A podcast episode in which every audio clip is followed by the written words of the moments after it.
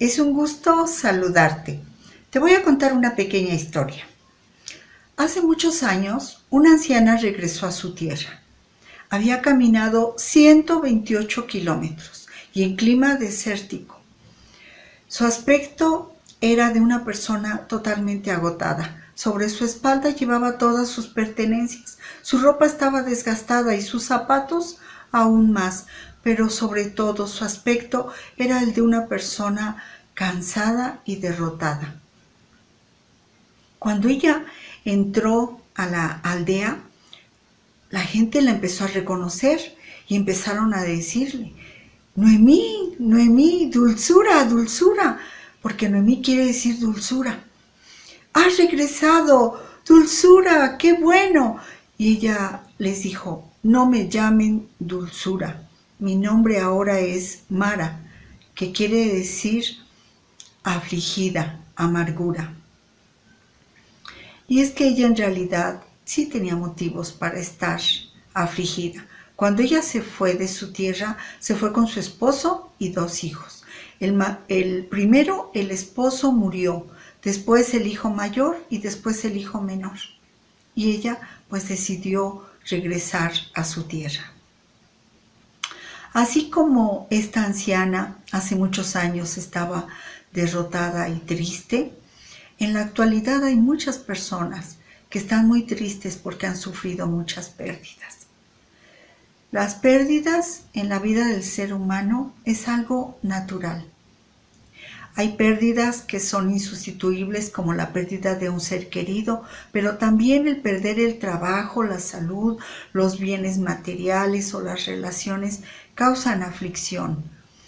Pero la, la palabra de Dios en Eclesiastés 3.2 nos dice que hay tiempo para nacer, tiempo para morir, tiempo para llorar, tiempo para reír. Y, tenemos que aprender a superar eso. La tristeza continua, eh, permanente, acarrea más problemas. La, la, misma palabra en Proverbios 17:22 nos dice que el espíritu triste seca los huesos entonces, una persona continuamente triste también puede acarrear enfermedades sobre su vida. Lo bueno, la buena noticia es que este proceso puede ser reversible. Yo te voy a platicar brevemente lo que a mí me ha dado resultado. Son tres pasos muy sencillos. Primero, toma una decisión. Elige no estar triste. Dios nos ha dado un regalo maravilloso que es la voluntad, la libertad para elegir. Podemos elegir estar enojados o estar alegres, estar tristes o estar eh, alegres.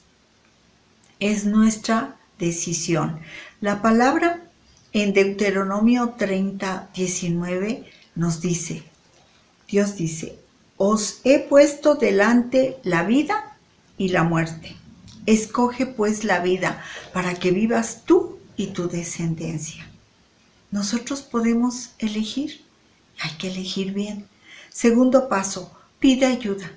Si ya decidiste no estar triste, solo no lo, no lo vas a poder hacer en tus fuerzas. Hay que pedir ayuda y tenemos el mejor ayudador.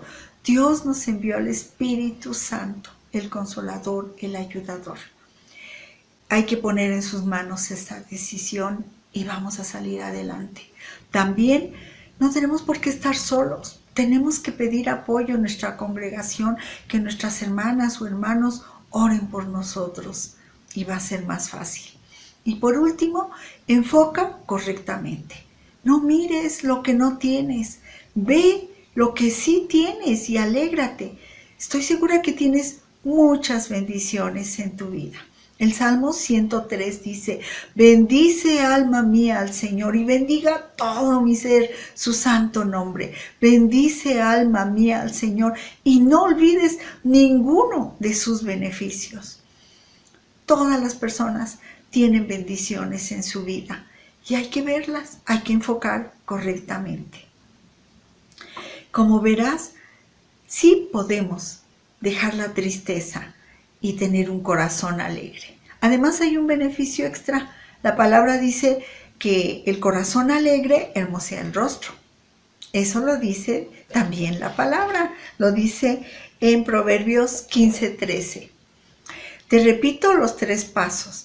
Son muy sencillos. Primero, toma una decisión. Elige no estar triste. Segundo, pide ayuda al Espíritu Santo y a nuestros hermanos en la fe. Tercero, enfoca correctamente. Bueno, también te diré que la historia con la que empecé está en la Biblia, es el libro de Ruth, y tiene un final feliz. Anímate, tus vivencias tristes también pueden tener finales felices. Que Dios te bendiga.